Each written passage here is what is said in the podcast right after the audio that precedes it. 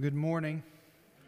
If you would, take your Bible and turn to John chapter 4.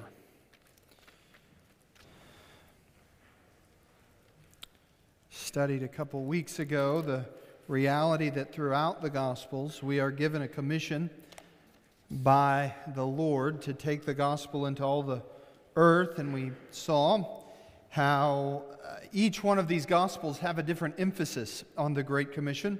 Uh, and, and Matthew, uh, the emphasis is on Christ's authority. In Mark, the emphasis is on the final judgment that is coming.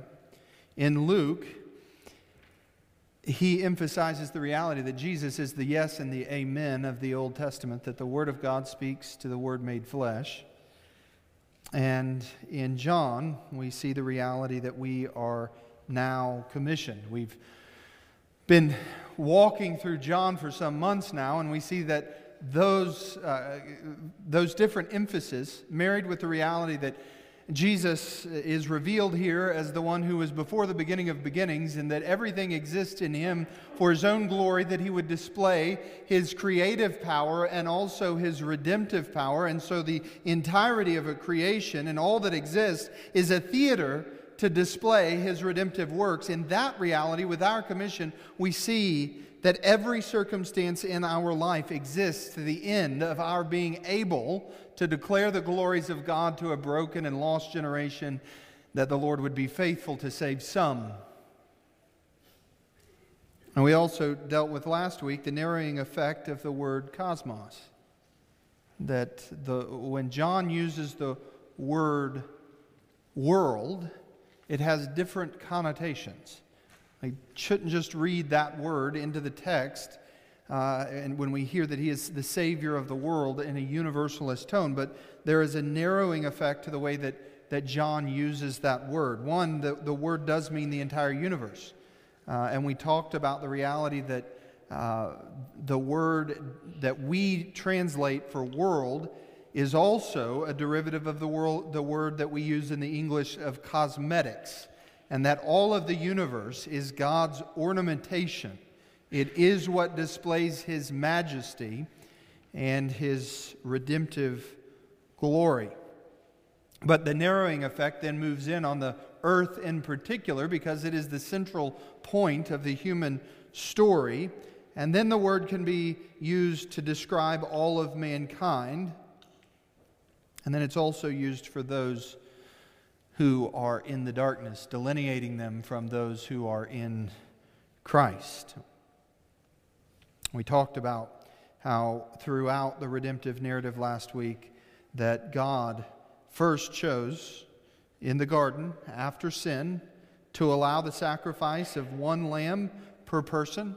And then moving on from there in the narrative, we find that he institutes the Passover, allowing for one sacrifice, one lamb per family. He moves on from there to institute the Day of Atonement, allowing for one sacrifice for the entire nation. But here we come to John chapter 4, and we find that the Samaritans, those who had been thought little of, are the ones who declare that Jesus is the Savior of the world, one lamb for the entire world. He is the final substitute. And the desire for God is that everyone who hears the gospel, the command is that they would turn in repentance and faith and believe upon his name for salvation. So we've seen Jesus modeling how to witness. We've seen him commissioning and calling us to do the same and what that looks like faithfully in the text. But today we turn to a transitional passage that really has caused a lot of confusion. And I hope to unpack it for us slightly today. With that in mind, if you would stand to do honor to the reading of God's Word, and we will read starting in verse 43. Samaritans here have just declared that Jesus is indeed the Savior of the world. They're making the same declaration that John has made that he is the Lamb of God who takes away the sins of the world. And now, here for this transitional uh, phrase, paragraph. After the two days, he departed for Galilee. For Jesus himself had testified that a prophet has no honor in his own hometown.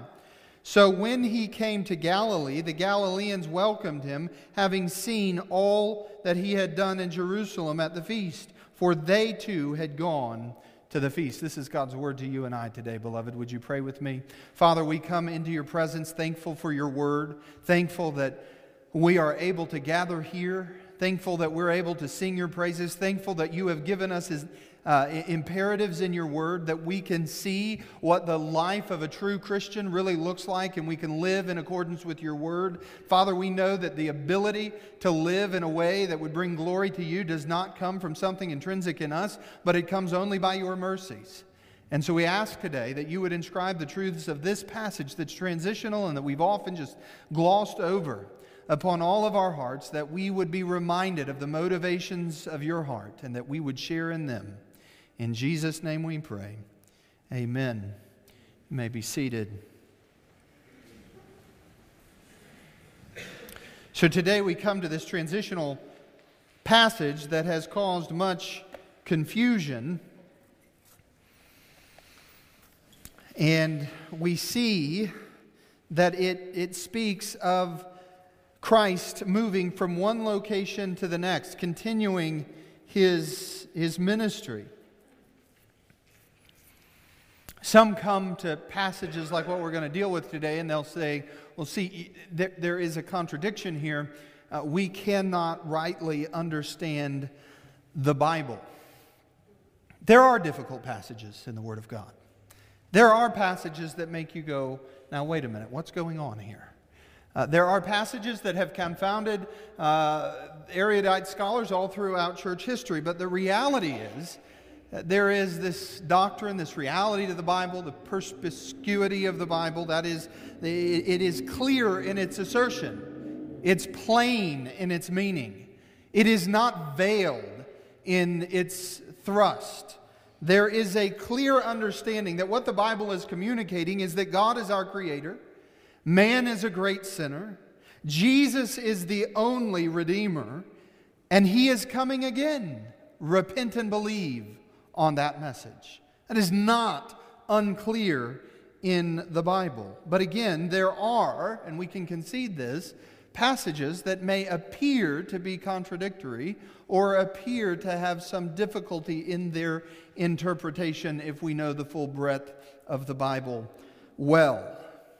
This passage that we're looking at today gives us a transition from where Jesus is in Samaria to Galilee and the reason for that transition. There's just one hiccup. And the hiccup is this Matthew, Mark, and Luke use the same expression, uh, but it's pivoted, it's reversed of Galilee uh, as the reason why he, in Galilee, is the reason why he must go elsewhere. So John is saying, uh, that Jesus is saying, using this phrase, that a, um, a prophet is not welcome in his own hometown, and I'm going to Galilee. The other Gospels use in the setting of Galilee to move away from. And so this has been one of those passages uh, that uh, modern knotheads have liked to drag up and say, see, there's not continuity here at all. Mark in chapter, excuse me, Matthew in chapter 13. But Jesus said to them, A prophet is not without honor except in his own hometown and in his own household. Mark uh, 6. A prophet is not without honor except in his hometown and among his relatives and in his own household. Luke chapter 4 Truly I say to you, no prophet is acceptable in his hometown. The oddity is that here in John, Jesus is saying this is the reason that he's going to go to Galilee. Matthew, Mark, and Luke say this is the reason that he's leaving Galilee. And so we are left with a question here. Now, strike, tr- strike two is this. In John, he says that he's going to Galilee because uh, he will have no honor there. But then in verse 45, we've already read So when he came to Galilee, the Galileans welcomed him. They had seen everything that he had done at the Passover, and so they do welcome him. But it's juxtaposed with this assertion that he is not welcomed by his own hometown. So, what are we to do? What are we to do this morning as a church? Maybe we should cede the doctrine of inerrancy, pack up our things, leave 2,000 years of church history, and just go home. It's what a lot of people have already done. But I think that would be too rash. I think that's the wrong move. Now, to arrive at the right interpretation, it's going to require, beloved, thinking on our part. We're going to have to reason through this. Now, there are, here are some explanations that have been given by different commentators. And these are not foolish people, people who have thought well, and I think they've swung and missed. One, uh, the argument is that Jesus went to Galilee to prove that what he had just said, that he's a prophet is not welcome in his own hometown, uh, is, is true. And that's why he makes the assertion and then moves to Galilee. The only problem is, is that in this one passage, we see that that can't be the right interpretation because, well, the Galileans actually welcome him. Secondly, some say that Jesus wanted to slip away after his great success uh, and he just wanted to rest for a period of time. But the problem with that is if you look back at verse 3, we find he left Judea and, par- and, departed again to Galilee. There was already this plan to move in the direction of Galilee prior to the success, and so that doesn't really resonate with the truth either. Third, some say uh, Jesus' own country was Judea and not Galilee, and he was returning because the Jews in Jerusalem were not responding. But as already stated, the other Gospels apply the statement in reverse. So none of these seem to hold water. And so, what do we do when John says of Christ, after two days he departed for Galilee? For Jesus himself had testified that a prophet has no honor in his own hometown. So when he came to Galilee, the Galileans welcomed him, saying, excuse me, welcomed him, having seen all that he had done in Jerusalem at the feast, for they had, they too had gone to the feast. My argument with you this morning, and I think it's the right argument, and I'm not the only one that's made it, is that the right interpretation comes in the plain reading of the text. And I would just encourage you that this passage is a great lesson in hermeneutics. Often you'll find these really fancy ways of dissecting the text to come to a conclusion when the truth of the matter lies in the plain reading of what is being said here. And now I think part of what we have to see is that John is the one quoting Jesus, and he's quoting him as having said that a prophet is not welcome in his own hometown. And now he's going back to, to Galilee, his own hometown or home country region. So, what do we, what do we make of this? Well, the plain reading will reveal this reality that Jesus went back to Galilee because the Galileans were the ones who had rejected him by this point, and they were in need of the message. And so the rejection is the very reason that he goes. Doesn't that make sense? Isn't it also a clear then uh, indication of the motivation of our Savior. When we find in John that he was that Jesus was the light of the world and he came into the world and that darkness has not overcome him, but that he came to his own people and his own people rejected him, I think that it's important for us to remember that Jesus knew the rejection that he would suffer before he left the throne of glory and took on human flesh. Jesus is one who is motivated here by the needs of the Galileans. If Jesus is going to Galilee because of the gospel need, what then can we learn from this? How can we apply this to our own lives? And again, I, I, want to be clear. I do believe the reason that this is being quoted is Jesus has said it as he's left Galilee. But here, in this particular passage, John is using it, and, and the way that John is poetic is flipping it to show Jesus' resolve in his motivation to go back and to witness to the reality of his identity. And what we find here and how we apply this is that Jesus was resolved first, and we should apply this to our own lives. Jesus was resolved to do the will of the Father regardless of the consequences. Look again at verse 34 that we dealt with several weeks ago. Jesus said to them, My food is to do the will of him who sent me and to accomplish his work. And Jesus says, That thing that satisfies me, the thing for which I live, the sustenance of my life, is not that I would just feed on material things, but that I would do the will of God in my own generation. Jesus was a man who lived without regard to the, uh, the, the, proximate, the instantaneous success, success or failure of what he was called to. Christ obeyed regardless of the consequences.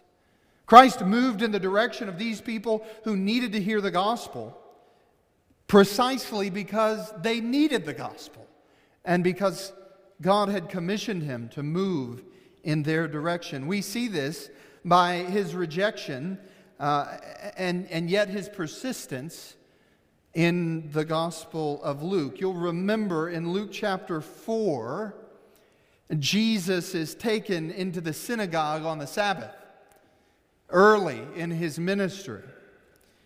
And when he goes in, he is given a scroll to read from. It was common for men to read publicly the Word of God during this time. And so Jesus, led under uh, the, the Jewish system, comes to the synagogue, and in Luke chapter 4, we find these words And the scroll of the prophet Isaiah was given to him. He unrolled the scroll and found the place where it was written. The Spirit of the Lord is upon me because he has anointed me to proclaim good news to the poor. He has sent me to proclaim liberty to the captives and recovering of sight to the blind, to set at liberty those who are oppressed. It's just important to know in the peripheral that they're oppressed by their own rebellion and sin against God.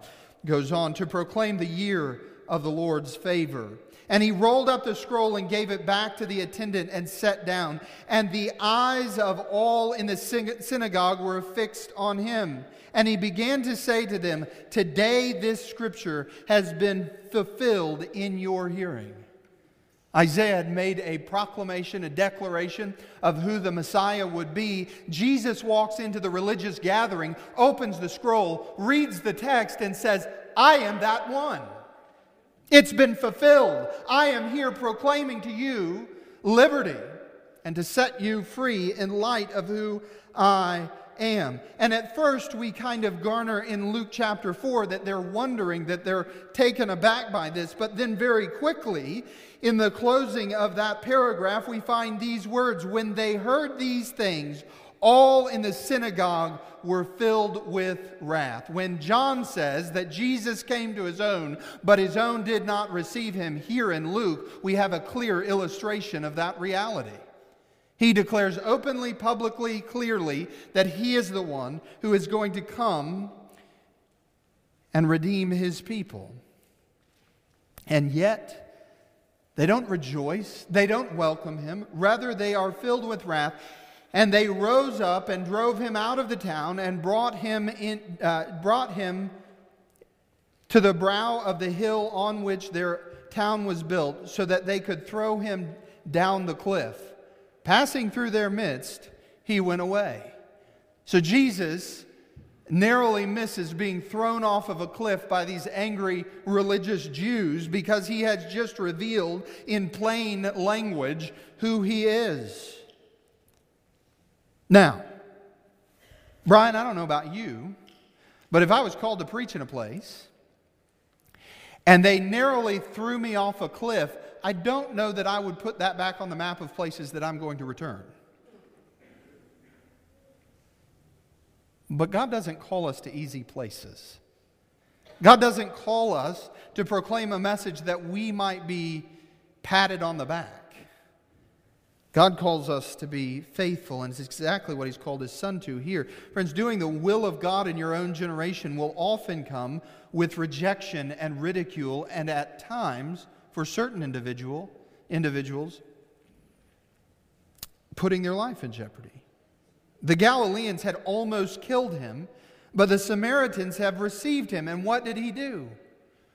Uh, the Samaritans were ecstatic with the declaration, and they understood that this was the Savior of the world.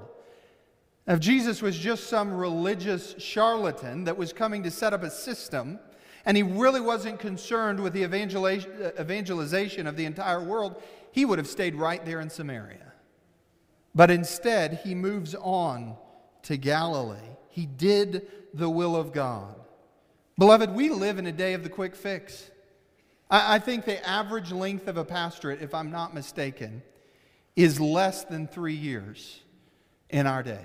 It's one of the reasons, in my opinion, that churches are so anemic. Now, there are some faithful men that are called to pivot and move and, and, and be uh, attending to churches that are struggling in that way, but I think there are also men that are called and just refuse to stay in hard places and teach hard truth. Uh, that's a reality all throughout uh, the church age, is that pastors were, were given to ministries throughout their entire lifetime.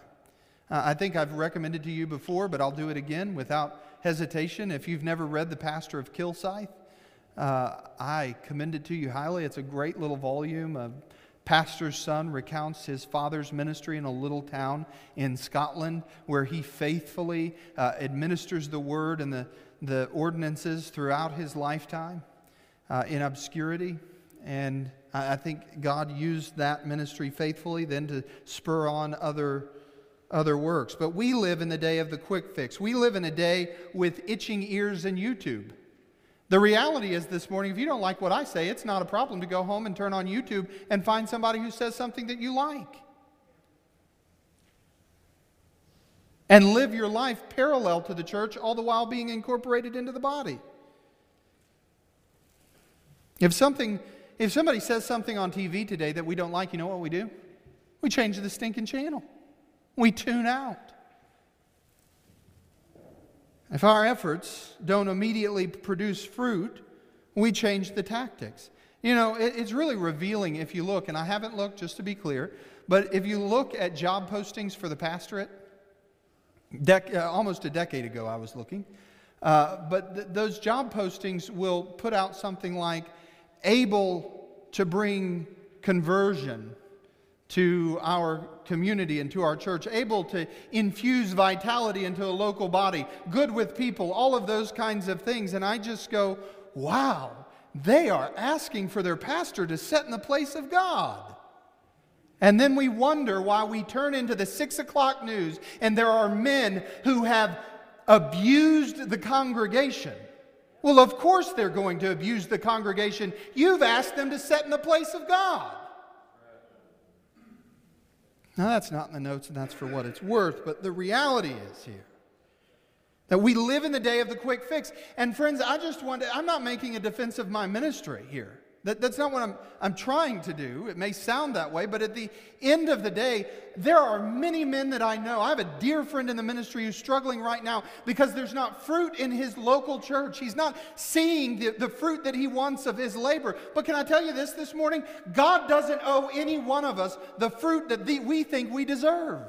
But I promise you this on the authority of the Word of God God is owed our due reverence and obedience regardless of the consequences.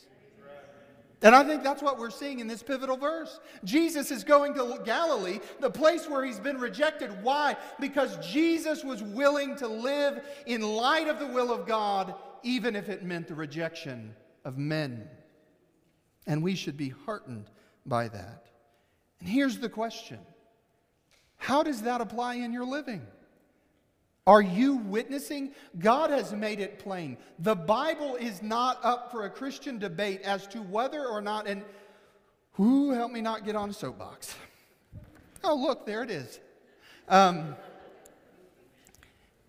largely, because we live in a country that is post industrial revolution, we have taken the gospel and applied the industrial revolution to the gospel. What do I mean by this? I mean, Dallas, that instead of you bearing the, the, the, call of God upon your life as a Christian to take the gospel into, into the community in which you live, Now we can come into the church and we can create a machine whereby once a week the gospel is delivered. Maybe we invite our friends and then we're absolved of the responsibility. It's the preacher's job, it's the professional's job to take the gospel out. But can I tell you this? The American culture may have ceded the gospel to the Industrial Revolution, but Christ is still on the throne, and he has never ceded the gospel to a mechanism. He's always left it to the diligence of his faithful children.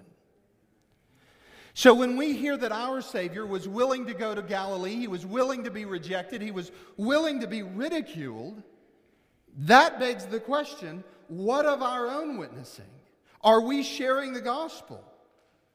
And again, some will say, Jay, we live in a day and age where just sharing the gospel, the fact that Jesus came to save sinners, doing that does not work.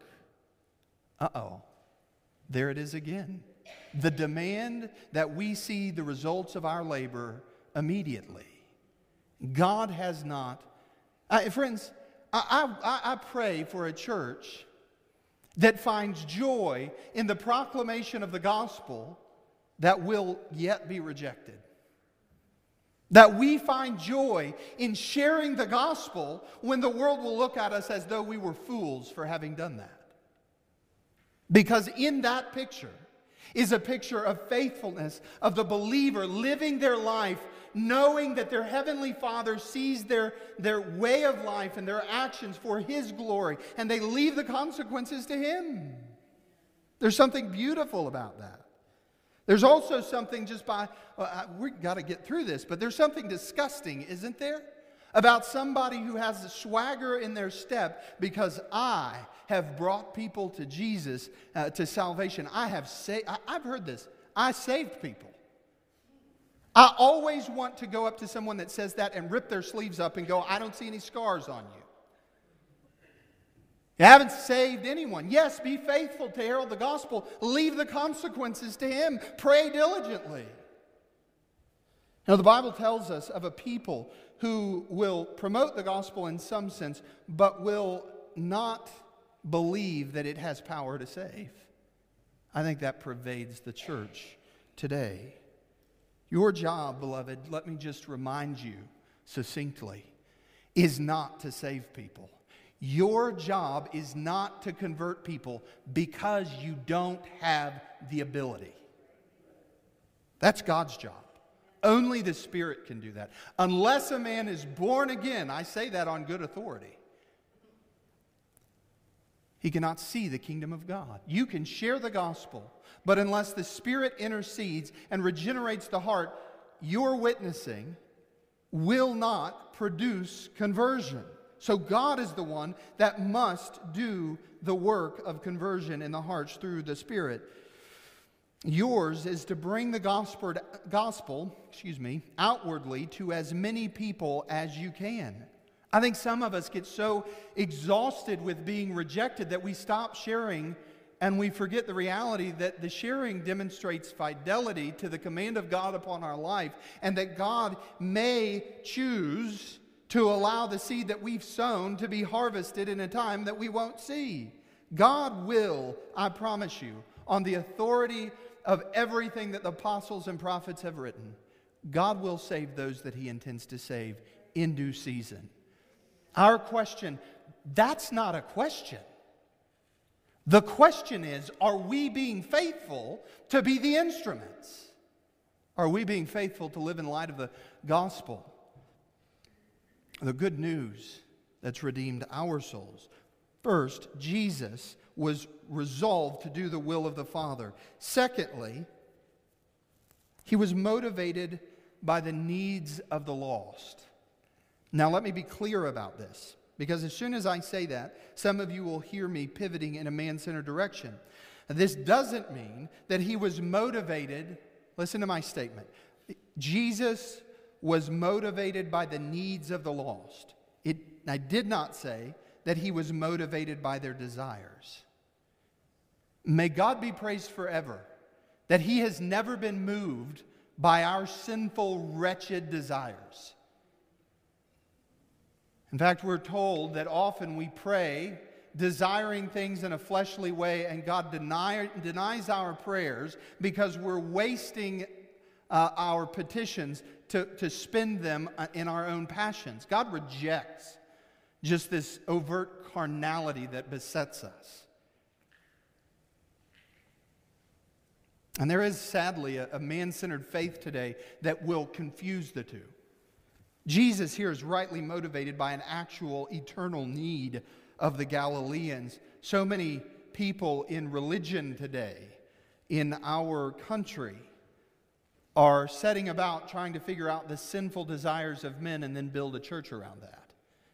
Uh, they're trying to set up systems where people will be pleased. But the fact is, the Word of God is heralded not so that people might be pleased, but that God might receive glory and that people would repent and believe.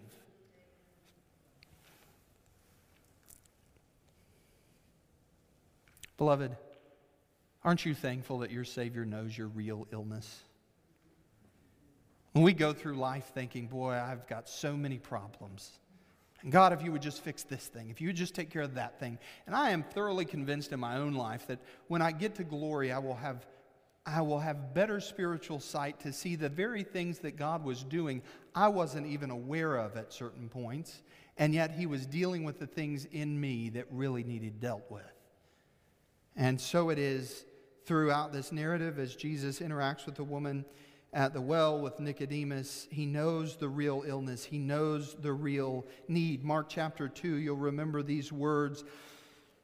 The, the Pharisees ask really goofy questions, but they're also questions that we all ask. And the Pharisees just put to words the insanity of the human mind.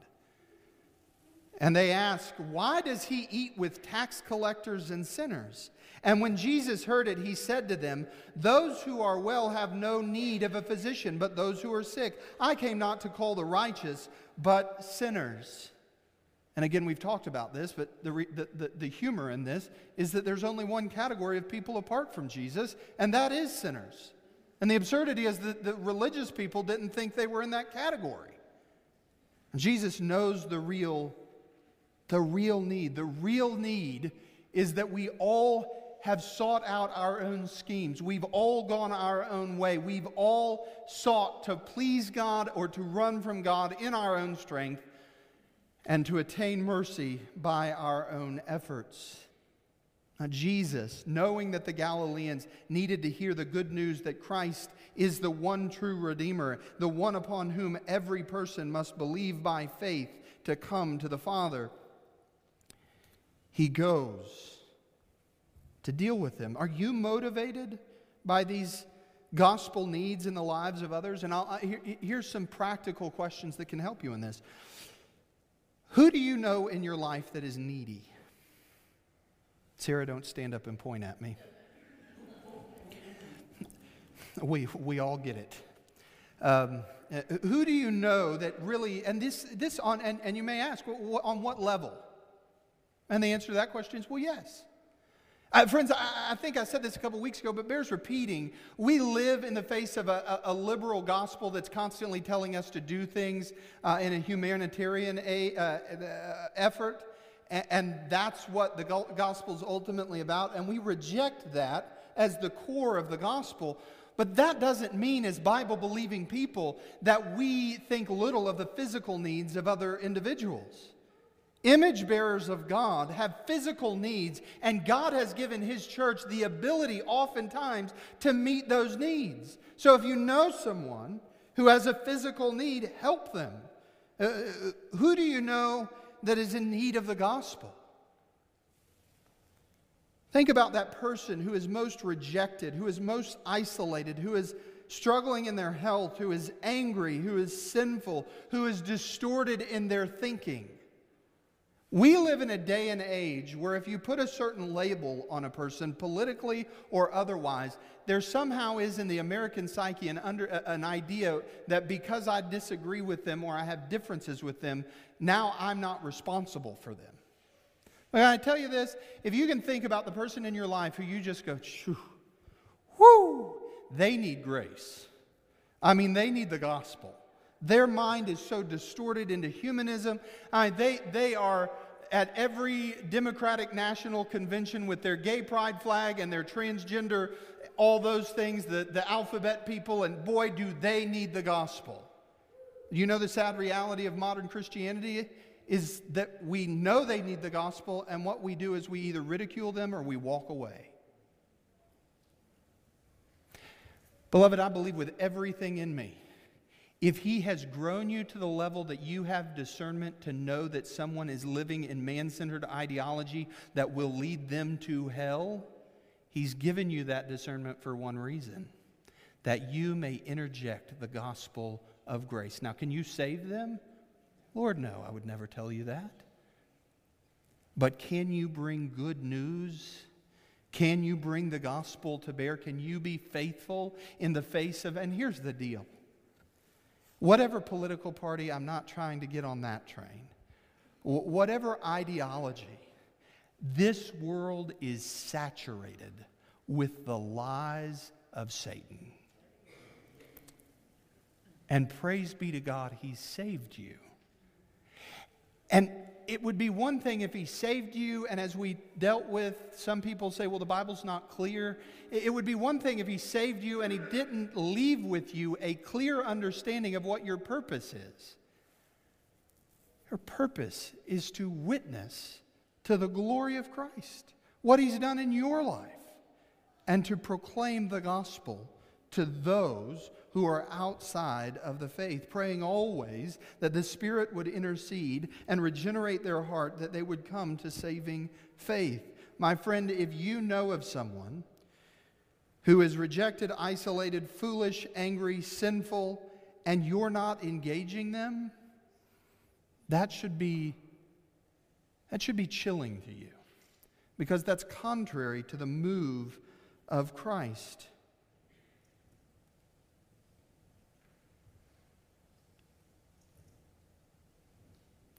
Interesting often again when, when these tax or when these Pharisees threw a fit about Jesus eating with tax collectors and sinners, they couldn't see their own need.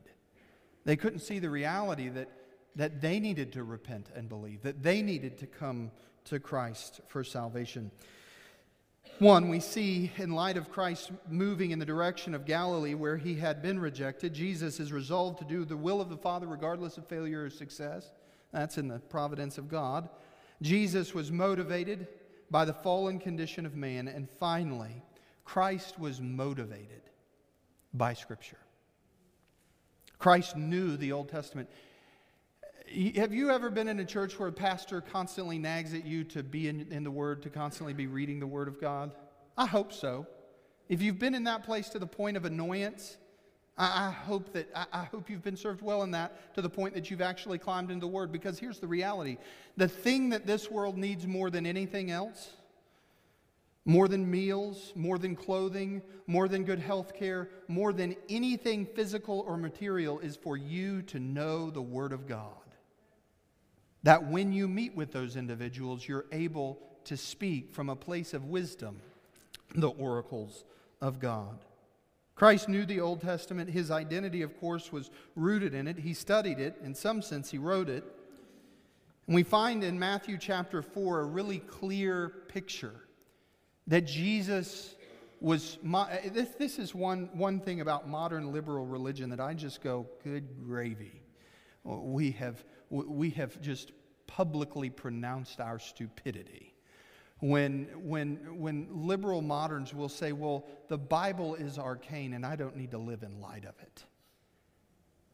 The second member of the Trinity walked this dusty globe, and even he lived in light of the Word of God. And you think you're better? Jesus has a, you know, moderns, uh, well, we have a better plan. I promise you, your plan's not better than the sovereign God of all the universe, who sent his only begotten Son into the world, that all who believe upon him would not perish but have everlasting life. So the question is will you submit to that word and its clear teaching, or will you go your own way? Jesus lived in light of the word. In Matthew chapter 4, we find this Now, when he heard that John had been arrested, he withdrew into Galilee. And leaving Nazareth, he went and lived in Capernaum by the sea in the territory of Zebulun and Naphtali, so that what was spoken by the prophet Isaiah might be fulfilled. There is this clear picture that Jesus understands. He is the fulfillment of these prophecies Isaiah chapter 9, particularly, and then he proclaims that passage the land of Zebulun and the land of Naphtali, the way of the sea, beyond the Jordan, the Galilee and the, of the Gentiles. The people dwelling in darkness have seen a great light. And for those dwelling in the region and shadow of death, on them the light has dawned. Christ knew the scripture and he lived in light of it. It formed his every action and his every move. And, and here's the question today, then, beloved. If that's true of Christ, should it not also be true in our lives? And some will say, well, I don't even know where Naphtali is. I didn't grow up there. There aren't particular prescriptive passages for my life that say prophetically, this is what will happen. Kind of. Here's the reality no, the, the scriptures don't bear the same prophetic witness about you that it does about the coming Messiah. But the Bible does give clear principles about how we are to order our lives, the priority of our life, and the intention of our life in Christ. The Bible gives that clearly. People, young people especially, will come to me, Jay, I'm really struggling with what the will of God is for my life. Repent and believe. it's to be sanctified, yes. it's to grow in the knowledge of His Word and to be used as a witness for His glory according to His Word. You can't know the will of God if you don't know the Word of God.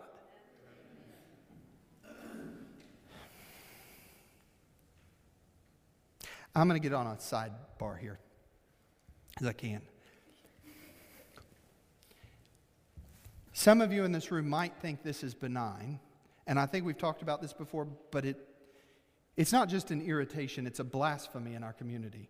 There are churches in this town that have prophets who will tell people in their congregation what the will of God is for them on behalf of God.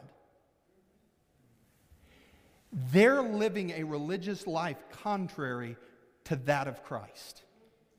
Because Christ knew the word, he lived in light of it, and, and, he is the fulfillment, the yes and amen of this prophetic emphasis in the Old Testament. And to have people, friends, it should send chills down your spine when someone claims to be able to set in a seat of authority over the lives of people that belong to Jesus. I'm not, I, I, don't ever want you to think of someone who may be in a system like this that immediately the button should be to think, well, they're not saved if they're in that system. The reality is, I think in many ways Christ redeems people. They go into these broken systems and these pukish people who are self deluded in their own minds lord over them, telling them how they are to live their life. The only problem is it's always a swing and a miss. It's other than what God has already spoken, and it is a clear abrogation of the sufficiency of Scripture. When a man assumes the office of prophet in our day, they are saying that the prophets of old are not enough. And in the Old Testament sense, and I'm not a theonomist, so you don't have to worry about this, but if I had my way, we would just carry out the Old Testament system. That fine, if you want to be a prophet, that's okay. But if you prophesy something and it doesn't come true, meet us outside, we're going to stone you to death. That would clear up a whole lot of nonsense in the American religious system. I think I was clear and hopefully kind. And I, I, do want us to be a church that grieves for those people that sit in that seat. Pray that God would either, either bring them to a place of repentance, that they would leave that foolishness, or that He would remove their voices from discouraging and distracting from the true call of God to be witnesses to the glory of Christ.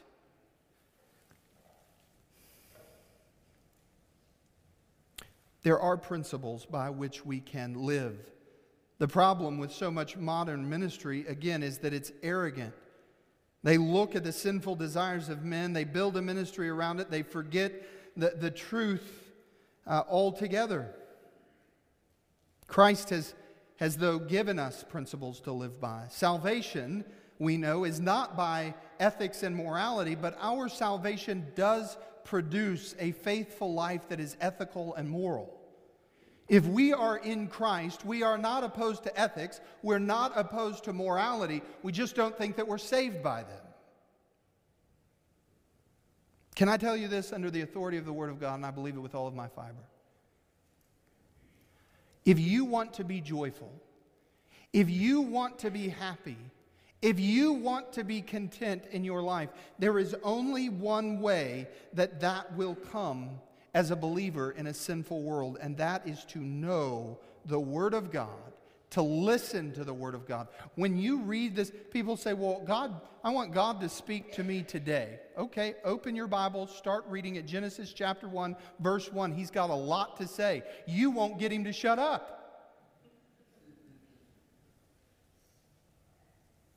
Read.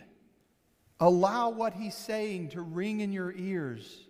And then start to live your life by the power of the Spirit under the Word of God. And I promise you, in time, that fellowship, that joy of knowing the Word of God. I, I, think all the time when I think about this about my sweet great grandmother, who in my, in my young adult life was the most profound impact had the most profound impact on me. And she wasn't a woman who chased me down the driveway with her faith beating me over the head.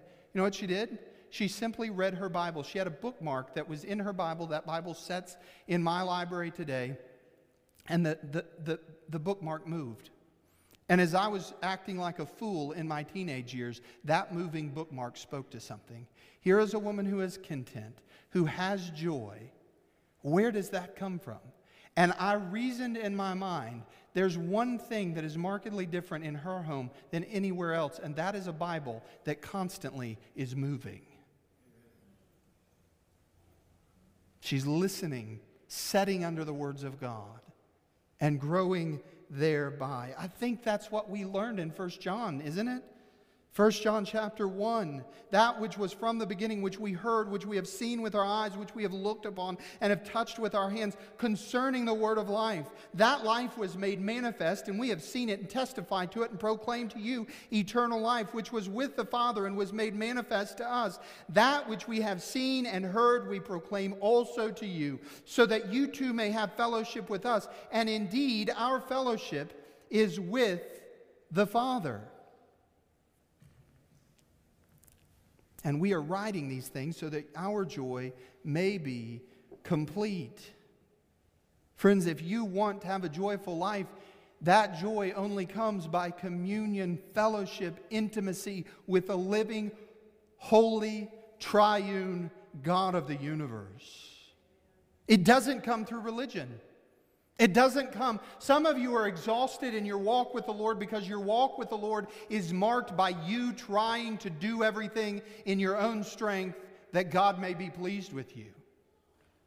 That won't work. Martin Luther knew that that wouldn't work. Martin Luther is the archetype of religious effort. In 1510, you'll remember the Reformation happens in 1517. 1510, he climbs the Scala Sancta, which are the holy stairs by fable. And I, if, you were, if I were a betting man to know whether or not the Roman Catholic Church is telling the truth about this, I would bet in the nint category, no. Uh, but their assertion in 1510 was that these stairs are the same stairs that Jesus had walked on the Via Dolorosa on his way to, uh, to the cross, and they had been packed up and moved to Rome and repositioned and god then will forgive you as you as you walk up and down these steps and as you pray the rosary and the our fathers that is how god is pleased with man. Now can i tell you how stupid that is in light of what we have read in John's gospel thus far and what we know of the reality that the Son of God left the glories of heaven to live and positively obey on our behalf, that whoever calls upon his name will not be uh, damned, but will be saved. And then we think, but hold on, we need to add something to it. Now, that's the besetting problem of humanity, but here's the absolute idiocy. Okay, well, what is that thing we're going to do? All right, Leroy, what we're going to do is we're going to go get some stairs. We're going to fool people into believing they're the ones Jesus walked on. And then if they walk up and down these stairs and do some things, then they'll add to his work. That's ludicrous. But there are people still doing that to this very day.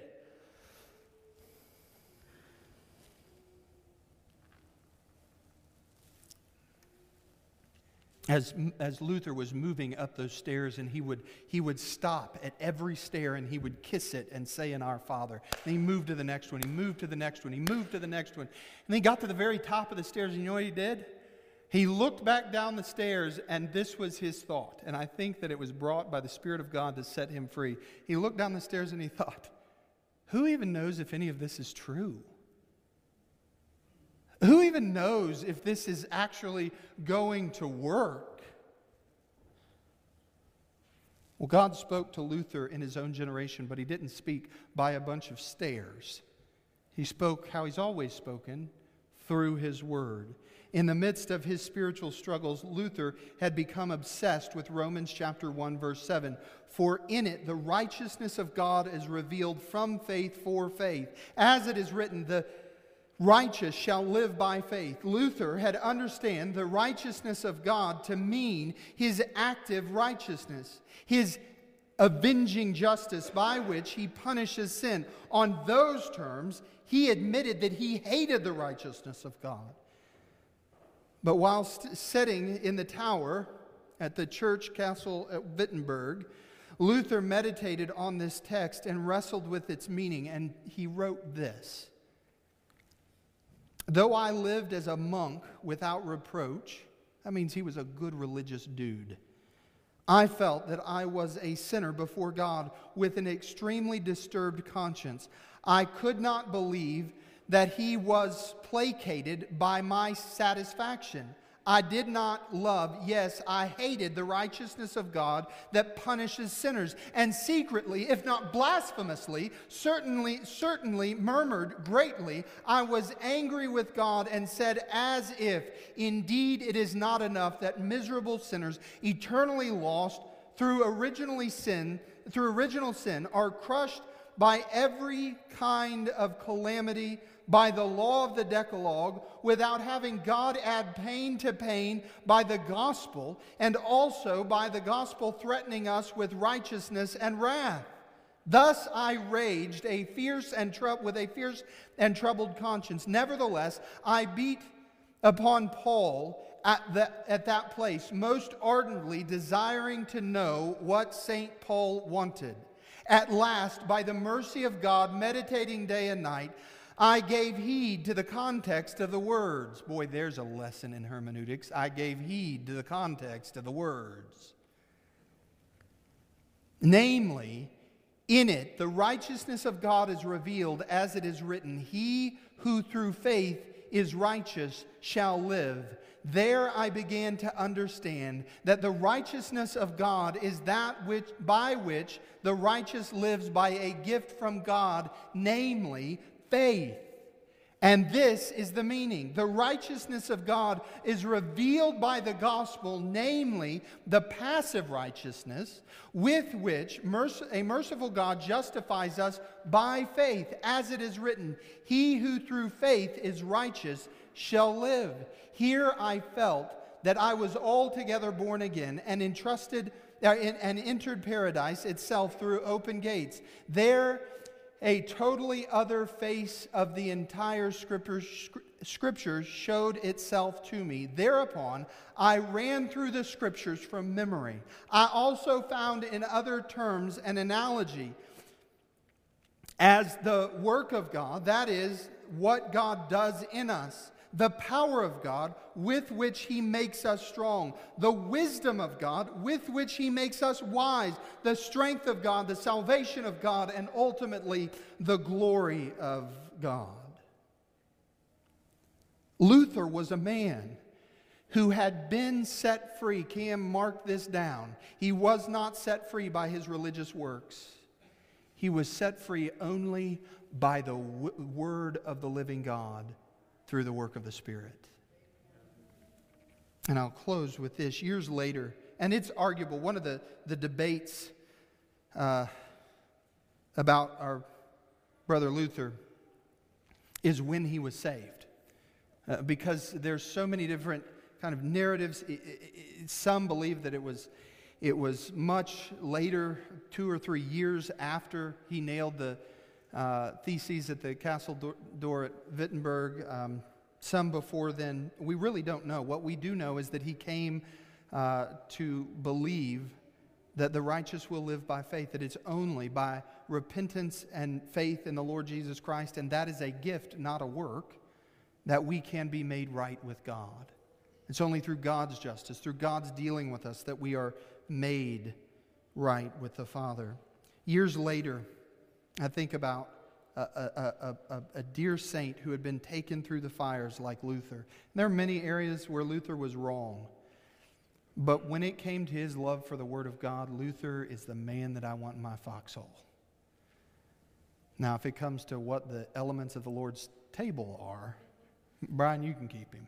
Uh, uh, but, but he was a, a man who loved the Word. And years later, after he had spent so much time, he had translated uh, the, the Bible into the vulgar language of the German people, and there a, a, a, dear saint came up to him and asked him to, to, to autograph a leaf of a German Bible that he himself had, had translated. And so Luther inscribed on that Bible the words of John chapter 8, verse 25 so they said to him, Who are you? And Jesus said to them, Just what I have been telling you from the beginning. Jesus there is asserting his divinity, that he is the Savior of the world. He makes it plain to them. But Luther went on to write um, below that verse, John 8 25. They desire to know who he is and yet not regard, give no regard to what he says, while he desires them first to listen and then they will know who he is. The rule is this listen and allow the word to make the beginning. Then the knowing will nicely follow. If, however, you do not listen, then you will never know anything. For it is decreed God will not be seen, known, or comprehended except through his word. Whatever, therefore, one undertakes for salvation apart from the word is vain. Now, I don't think that, uh, that Luther is arguing here that we are saved by the words. He's clearly in the word taught that we're saved by the Spirit. But if we try apart from the word, it is vain, he says. God will not respond to that. He will not have it. He will not tolerate any other way. Therefore, let his book, in which he speaks with you, be commended to you. For he did not cause it to be written for no purpose. He did not want us to let it lie there in neglect, as if he were speaking with mice under the bench or with flies on the pulpit we are to read it, to think, and to speak about it, and to study it, certain that He Himself, not an angel or creature, is speaking with us in it. Do you get a sense of what is wrong in our generation? It's not that we lack the Bible, it's that we are the generation that has the Bible in copious amounts, and yet we have let it languish. Beloved, I love you enough to lay this at your feet. I hope this week you go set your Bible on your dining room table, and that if it sits there one day passing without being opened, that it will gnaw at you, that it needs opening, that you need to hear the. I promise you, whatever problem plagues you this week, if you're in school and you have a difficult assignment, if you're going to work and you have a difficult boss, if you work in the church office and you have a difficult husband, whatever the problem may be, your need is to hear the words of God, that you might be motivated by what you see there, looking out at a world lost and without those words, and that you might do the will of God in your own generation. Would you pray with me? Father, we come to you this morning so thankful for your word, so thankful for the testimony of our dear brothers and sisters in church history that cry out to us to live the Christian life not by mechanisms of man, but by the faithful words that you have proclaimed through your apostles and prophets. Might we be a people stirred to be in your word. Might we be a people stirred to have a care and a concern for the lost in our community, those who are in need of the gospel in our own generation. Might we be fitted to speak to those who hold political views and understandings of of anthropology and sociology and the like that, that are against your Bible, might we be arrayed against those ideologies to speak faithfully in our own day. Might we do the will of God. Might we be used of your hand for your glory. In Christ's name we beg.